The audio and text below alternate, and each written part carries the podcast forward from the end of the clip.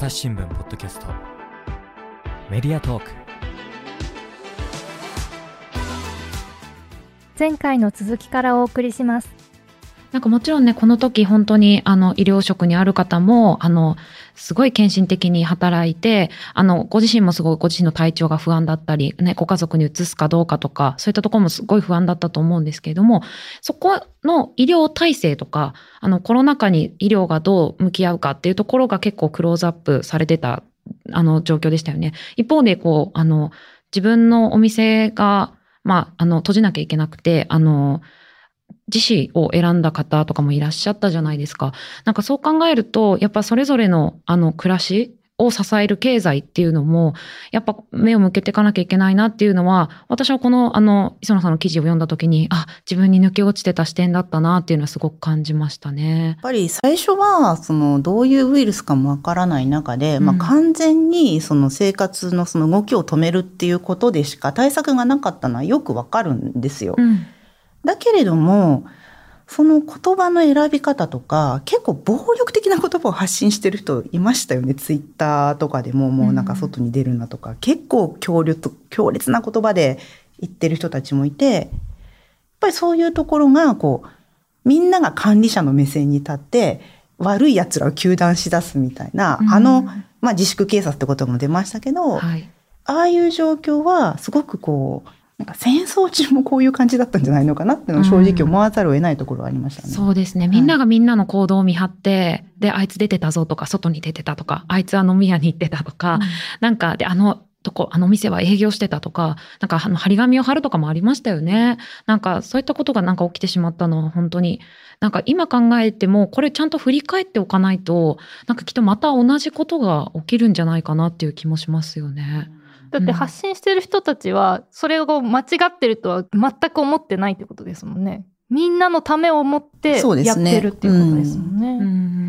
で、ねうん、その気持ちもわかるんですよ。その、例えばもし感染爆発したらこれこれこうなってっていう未来を描いている人たちにとっては、それはもう正義でしかないし、その見方が一つあるっていうのは認めますけど、それをやった結果、多分弾き出される人たちっていうのがいる。うんそれが私はやっぱり見えてなかったんじゃないかなって思わざるを得ないところはありますね。うん。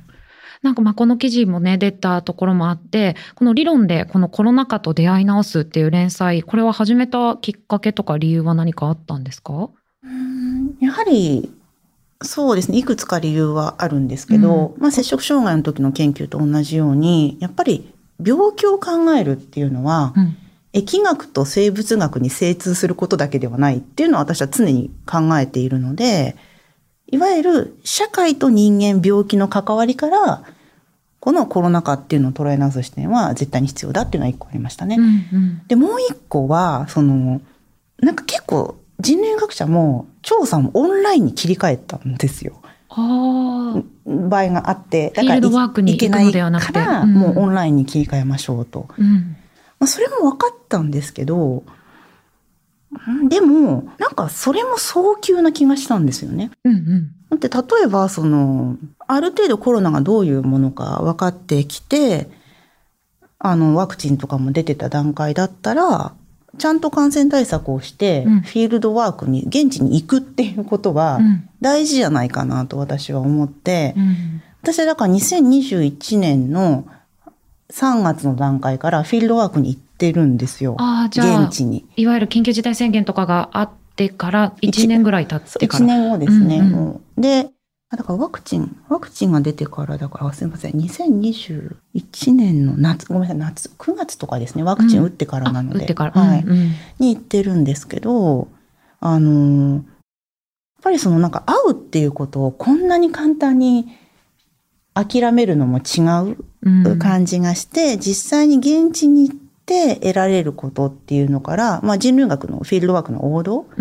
を、うん、まあ、短い期間であってもちゃんとやる。でそこから見えてくることであの人類学的に考えるっていうことをする必要はあるだろうしそこから発信できることもあるだろうなっていうことである程度あのフィールドワークの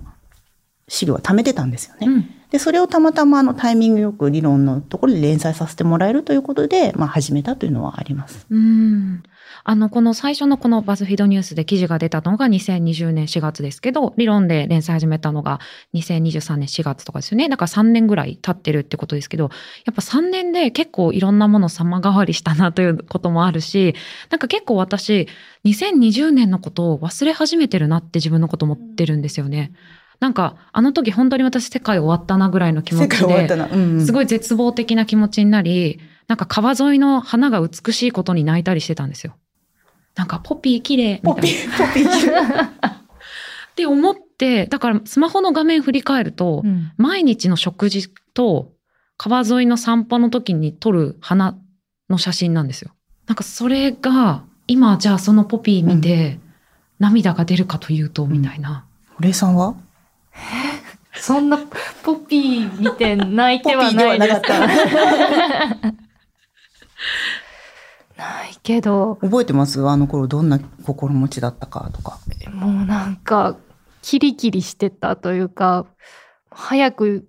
一日が過ご過ぎればいい。本当なんか淡々と日常をこなすだけ、家と会社の往復で終わって、で、なんか当時その編集センターっていうあの紙面編集をしてたんですけど、まあ、出社が基本紙面を在宅でするなんてありえないって言われてたのも緊急事態宣言になって、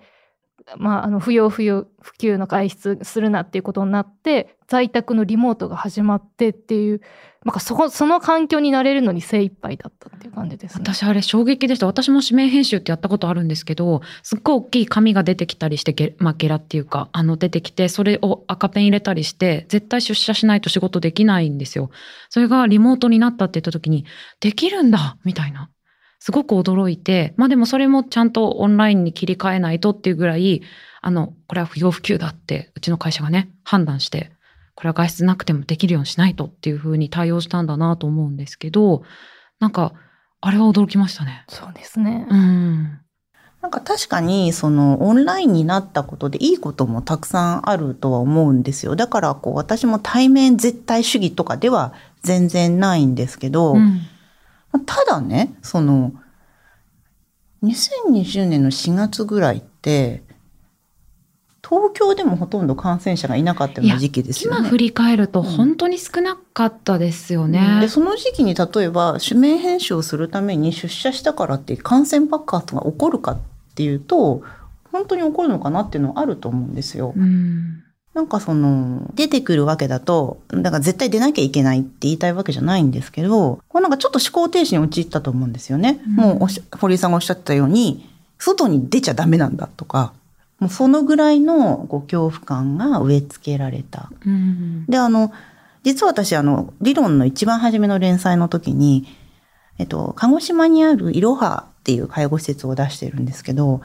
ここはすごく面白い介護施設で、やっぱり鹿児島でもその緊急事態宣言が出るぞみたいになった時に、うん、最初みんなこうマスクして危ない危ないってやってたんだけど、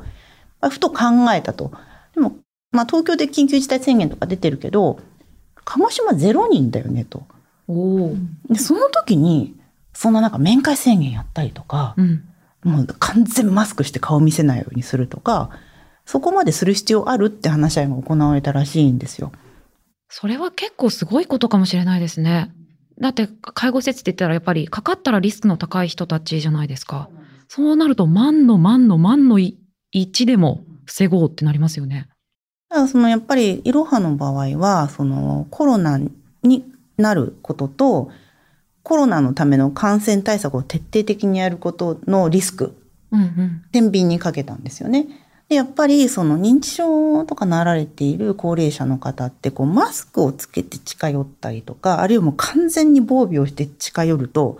怖くて大声出しちゃったりする。まあそうですよね。うん、表情全然見えないですもんね。でかつやっぱりもう完全感染対策して面会遮絶までしちゃうと今度はやっぱり人と会わなくなるのでより認知症の症状が進んでしまったりとか体が弱ったりすることもあると。うん、その中であのそこまでの徹底した感染対策っていうのはやらないっていう判断を取ったのがいろはなんですよね。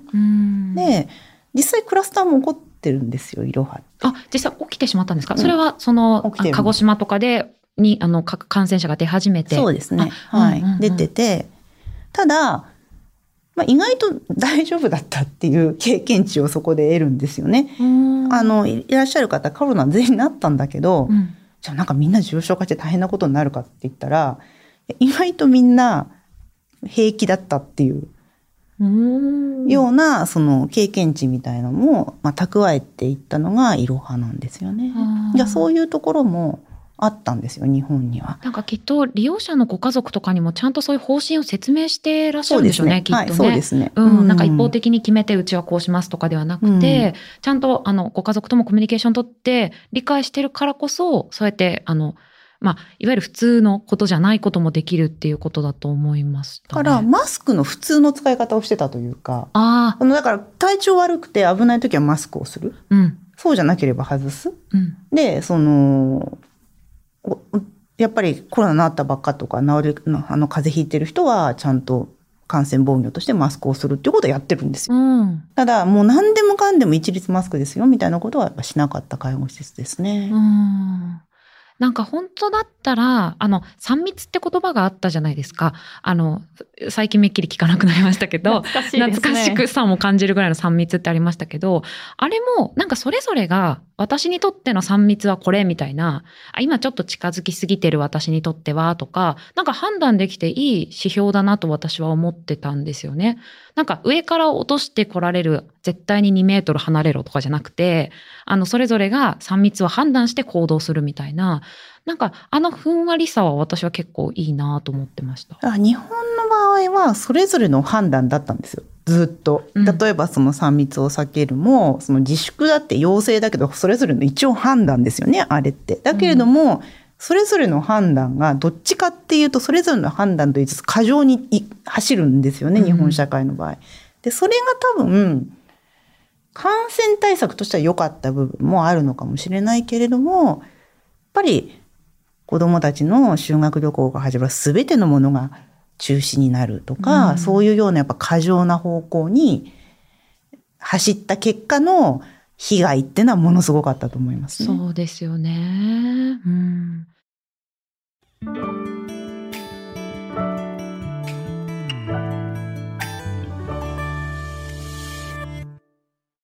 朝ポキお便り来た !2 週間に1回届くメルマガ、朝ポキお便りだ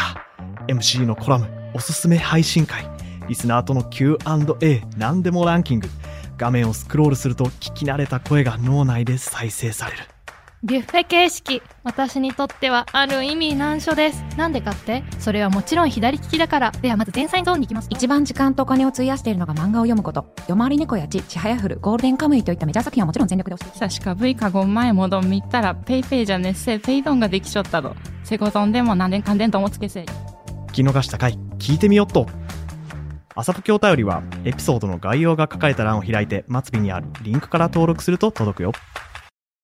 あの、この連載の中では、あの、真帆さんが和をもって極端となすという言葉を、あの、紹介してくださってるんですけど、あの、これはどういう意図でこの連載の中で紹介してるんですかね？コロナの対策に限らず、うん、日本で起こる医療パニックを見てると、なんか大体極端なんですよね。その対策が。はい。うんうん、やられることが？うん、あの、BSE 問題の時って堀江さん生まれてます？生まれてます。生まれてます。狂牛病と言われるやつですね。うんはい、あの時も、すごかったんですよ。なんか前頭検査とかやってましたね、牛の。まあその牛を全員検査するっていう、まあ科学的に見るとあんまり意味がないっていう検査をやったばかりでなく、ポテトチップスの中とかに乳エキスが使われてるとか。あ、あ牛のエキスが入ってる。うん、とか、あとその、うん、なんか化粧品とかに使われる場合があるらしくて、ああいうところまで、なんかこう製造が止まるみたいな。なんかそのぐらい過激なことが起こって、例えばその牛エキスを使っている会社は、その牛エキスが大丈夫かどうかをこう調べるみたいな。でもそれってもう全部、どの牛から来てるか追わなきゃいけないから、うん、追えないですよね。うんうん、で、その、焼肉屋さんとかがの営業が苦しくなったりするとか、倒産があったりするばかりでなく、獣医師さんの自殺とかまで起こってるんですよ。へで、そのぐらい、もう社会中がパニックになったんですよね。うんうん、で、やっぱり極端な対策の一番の最たるものは、その意味がないと言われるのに続いた前頭検査なんですけど、これが10年以上続くんですよ。これってヨーロッパ、まあ、あの、いいわゆるその BSE って言われたのって、もともと発症っていうか、起きたのヨーロッパじゃないですか。ヨーロッパは前頭検査はしてない。ごめんなさい。ちょっとそこの部分が、うん、あの、適当なこと言えないので、ちょっとわからないんですけど、うん、えっ、ー、と、一般的に前頭検査っていうのは24ヶ月以上の牛をやらないと意味がないと言われていた。うんうん、なぜかというと、病原体が脳に蓄積しないので十分に。なるほど。だから、検査をしても意味がない。調べてもわかんない。し、ま、下手すると、その、陽性、偽陽性を出しちゃう？うん、だから、陽、陰性の牛を陽性って言ってしまったり、よ逆に陽性の牛をスルーしちゃったりする可能性もあるんですよ。若すぎると病原体が溜まっていないから。うんうん、だから、前頭検査っていうのは、その意味で意味がないって言われてたんですけど、日本はとにかく全部を検査するっていう方向でややったんですよね。うん、で、それで一旦社会のパニックが収まったので、ずっと続けた。13年ぐらい確か続けてるはず。は10年とか続けてますね。それは極端かもしれない。やっぱ HPV ワクチン、うん、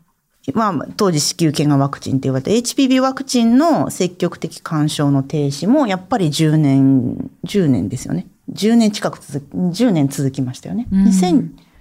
2013年から2022年までが9年ぐらいか、続きましたよね。うんうん、あれも大丈夫だろうって言われたにもかかわらず、積極的干渉の停止はやっぱり撤回されなかった。うん、打ちましたか？堀江さん。打ったかな打ったかなだと打ってない可能性の方が高そうかな。うん。ちょうど打たなかった世代があるんですよね。うんうん、その危ないって言われた世代があって。で、あれもやっぱりすごい極端ですよね。一、うん、回危ない、しかも危ない、大丈夫からから危ないってなって積極的干渉の停止になるまで2ヶ月ぐらいしかないんですよ。コロッと変わるんですよね、対策が。うん、で、それが10年ぐらい続く。うんうん、で、私実はあの、コロナワクチンは、なんかちょっと逆ブレ感が。ああ。逆にすごい打てってなりましたよね。もう絶対打ちなさい。うんうんうん。っていう、ある種、これまですごくこう、ワクチンの被害みたいなものにすごく敏感だった社会が、今度は逆に、いやもう、打つのが正義っていう形になって、今ちょっとそのね、ワクチンの被害じゃないかっていう問題も出てきて、また今度ちょっと逆ブレ感がまた出てきてるような感じがあって、こうある種すごくこう何においても極端な反応をする社会なのかなっていう意味で、あの和をもって極端をなすって言葉を使ってますね。んなんかこの極端な対策をとって、まあ、例えば前頭検査とかだったら数年とかでいやちょっとやりすぎたかなじゃあそろそろやめる？みたいにはなかなかならないのってこれ日本社会の特徴なんですか？例えばコロナとかを見ても、例えばその、アクリル板をありとあらゆるところに置けとかって別に誰が言ったわけでもないんですよね。はい、例えば政府が言ったわけでもないんですよ。うんうん、でもなんかあの、パーテーション置かないと、あの、居酒屋さんは営業のね、ねうん、なんか認証が取れないとかはありましたよね。うんうん、ここ置いてました、この収録室。置いてましたね、一時期。あの、ここの時じゃないんですけど、うん、ここの前に3階っていう、あの、ちょっとの納屋って呼ばれてた倉庫みたいなところがあるんで、あの窓もないところなんですけど、まあ、そこでやった時は置いてましたね。で、あれは自主的に置いたわけですよね？そうですね。自主的に置いてましたね。で、多分そのまあ会社の方針とかいろいろあると思うんですけど、誰かが言い出したわけじゃないから、明確にこっからはいスタートって言ったわけじゃないから、多分やめれないんですよ。で、まあ、例えば飲食店だったら認証っていうのがありますよ。だけれども、まあ、皆さんだったら別に置かなくてもいいわけですよね。そうですね。だけど、置き始めて、でもしこれ外した、その瞬間にクラスターとか起きたら誰の責任よ？みたいに多分なる、なると思うんですよ。うん、多分それが、あの、誰かに移したりしたら問題だしねとか、そういうのがあって置いてたのかなと思うんですけど、あと私がいつもずっと疑問に思ってたのは、あの、非接触体温計。あの、顔をかざして、ピッてやるやつ。あれも、なんでいろんな会社とか飲食店とかに、今でもやら、やらなきゃいけない飲食店とかあるじゃないですか。なんでだろうなってずっと思ってる。だからこうなんか、日本って自主的にいろいろやる。うん、で、やりだしたらやめれない、引き算ができなくなっちゃう。うん、私通ってたマッサージ店が、その非接触体温計で体温を測るんですけど、お金払った後に測るんですよ。え？だから だから、超えちゃったらどうすんのかなって思いながら毎回。それは？でもね、超えたことがないんですよ。だから。だからこれ超えることあんのかなって思いながらいつもやってて、で、たまに私34.8とか出るんですね。死んでるじゃんっていう 温度が出るわけですよ。でもそれでも OK なんです。超えてないから。いやでもなんかそういうのってすごいありません？なんか体温がすごい変な値出て、うん、それこそあの会社にああるんですけど、うんうん、まあ、あの外寒い日とか、うんうん、眼鏡かけてるともうそこですごいあの温度下がるんで 下がるんで反応してくれなくって、うんうん、で取ってやるんですけど、34度出ますね。それやばいですよね、34度の体温。34度はね、ちょっと人の体温ではないですよね。私なんか逆パターンもしてて、あるそのなんかカフェに未だに測ってくださいって言われるんですけど、うん、もう来る人来る人39度超えとかなんですよ。今猛暑だからですか？でも5月ぐらいからそうだった。で、それはやっぱ、あの、じゃあ入らないでください。みんなそうなの。誰も止められないの。それでそこに行くたんびにいつも38度超えですよ。え？でも止めないんだ。うん。なんで測ってるんだろう？いや、わからない。確かに、あの、逆だともっとわかんないですよね。何のために置いてるのかっていう。だから、その、なぜか日本の社会っていうのは一回やり出した対策の引き算ができないんですよね。だから最初やっぱパニックになっちゃうから、やりすぎるのはしょうがないと思うんですよ。やっぱりで、念のためっていうのがあるから。うん、でも、ある程度のとこから引くべきなのに、その引き算が起こらない。だからあの私、理論の連載にも書いたんですけど、の今年の4月からアクリル板が新調されたとか、これまでは手作りの中仕切りが置かれてたのに、4月から新調されたんだって。わざわざ新しく買ったってことですか？そう。もったいない。だから、こう、不思議なんですよね。その引き算をするのをすごく怖がってしまう。うん、なんかパーテーションに関しては置き方によっては逆にあの気流を遮って危ないみたいなそういう報道とかもありましたよね。あの理論にもあの2000、確か2021年の9月ぐらい8月か8月にやっぱりその単にパーテーションを置くと逆に危ないっていう、うん、あのデータとかも出始めてるっていうのがあって逆にや置かない方がいいんじゃないかって話もあったんだけど取っていいですよはならなかったんですよねやっぱり。気流を考えておきなさいって。でも、気流見れます？この方向から来てるかもしれない。ここからこう流れてるから、パーティションはこう置かなければとか、一般人無理ですよね。無理ですね。ただ置きますよね。ただ置きます。うん。やっぱその、私、ここはやっぱり専門家の責任があると思いますね。一回やれって言ったものもやらなくていいっていうことをもっと全力ではっきり言うべきだったと思うんですけど、うん、やっぱ言わなかったので、そこはやっぱり責任あるんじゃないかなと思ってますね。結構長いこと手をこう、あの、乾かす機械、あれなんて言うんだろう。ハンドドライヤー。ハンドドライヤーだ。うん、あれも長いこと止まってましたもんね。あれ、なんか私面白かった。面白いなと思ったのは、今日あの、築地市場の駅から私来たんですけど、まだハンドドライヤーが使えなかったんですよ。ダメでした。今度はね、節電のためって書いてあった。別の意味で。だから、感染予防、まあ、ちょっともう使えない感じになると、節電。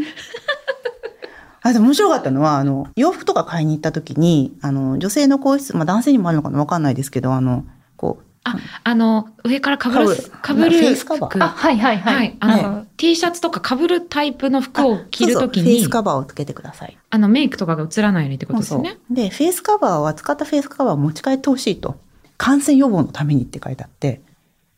感染予防便利？みたいな。お店で捨てなくてゴミたまらないですもんね。なるほど。そっか、なんか自分のフェイスカバーめんどくさいですね、持ち帰るのね。感染予防のため。そっか、買った時はね、買った袋とかに入れればいいけど。うん、そう、あの、しかも店行くたびにもらうんで増えていくんですよね。フェイスカバーそうですね。なんかやっぱりその感染予防っていうのが、なんか本来の意味から拡大して、なんか単純に何かをしないために使われたことっていうのもやっぱりあると思うんですよ。だからそういう意味ではやっぱりこうやりすぎの弊害っていうのはもうこれからもっともっと出てくるのかなって思いますね。なんかこういう時ってなんか対策を例えばこれやりすぎじゃないとかこれは今の状況だとなくしていい対策なんじゃないっていう話は結構少人数とかだとできると思うんですけど私もそうで例えばなんかあんまり知らない人がいたりとか 10, 10人ぐらいのなんか例えば集団とかになった時になんかこの人がどこまでそれをすべきだって思ってるかわかんないからパーテーションなしにしませんって言いづらいなみたいな。感じでまああって別にめっちゃ困るものじゃないからいっかって言って黙っちゃうところあるなって思います。まあでも確かにもうあるものをあえてなくすっていう,、いうこと自体が怖いっていうのは今度逆になんていうんですか感染予防云々じゃなくてなんかその場 場を乱すみたいな形になってしまうっていうのもありますよね。だから本当コロナ禍の時にあの SNS 発信とか人と話すとかもちょっと私は難しくなっちゃったなって思うところがあって、うん、なんとなく例えばこの人はご飯に誘うことも嫌がる人だろうかとか、そういうのをなんかなんとなく測ってからじゃないと夜ご飯とか誘いづらかったりとか、うん、あの例えば軽々しくご飯の写真とかをあげたらこいつはまた夜の街に確かに。って思われちゃうかなとか、うんうん、だからすごく自分の中にそのこんな風に見られるかもしれないをすごく内面化してたなって。堀さんもありました？いや、あの、私、そもそもあんまり外出ない人なんで、その、その心配はなかったですね。もうザ・インドア。インドアなんで。本当にインドアなんですよ。ずっとベッドの上にいるんです。え、じゃすごくベッドが広いとかですか？いや、広くないです、ね、ベッドがキングサイドの2倍ぐらいとか。いや、シングルなんですけど。全然それでも大丈夫なんで、そうですね。なんで私もだから、水野さんとかに、まあ、誘われて行ったりとかっていう感じ。それは大丈夫だったんですか？別に行くこと自体は。別にあの、その時は大丈夫っていう感じで行ってましたね。なんかあの、ま、人の目を気にするっていうので、この今の理論の連載のもうすぐ出てくるのが、県境を越えちゃいけない。それはでもすごく言われてましたね。うん、朝日新聞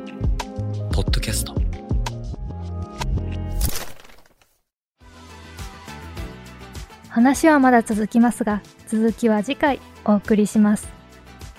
はいということで人類学者の磯野真帆さんをお招きしてお話を聞いてきましたあの真帆さん何かリスナーさんへお知らせがありましたらぜひお願いいたしますはい、えー、私、あの、一般向けにいろいろな人類学の講座をやっていて、えっ、ー、と、今後、あの、聞く力を伸ばすっていうインタビューのやり方の講座をフィルターというメディアでやっていこう。あの、また再開しようかなと思ってまして、あと、先ほど水野さんも入ってくださってるんですけど、体の修練というメディアの方では、あの、読書会を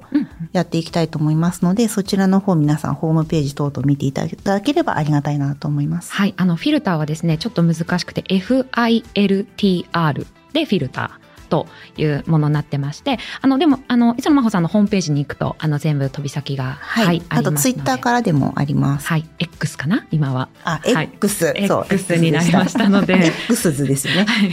X もチェックしていただいてということで、はい、真帆さん今日はありがとうございました。ありがとうございました。リスナーの皆様、最後まで聞いてくださってありがとうございました。概要欄のお便りフォームや X のコミュニティから今回の番組の感想をお寄せいただければ幸いです。朝日新聞ポッドキャスト朝日新聞の水野朝がお届けしました。それではまたお会いしましょう。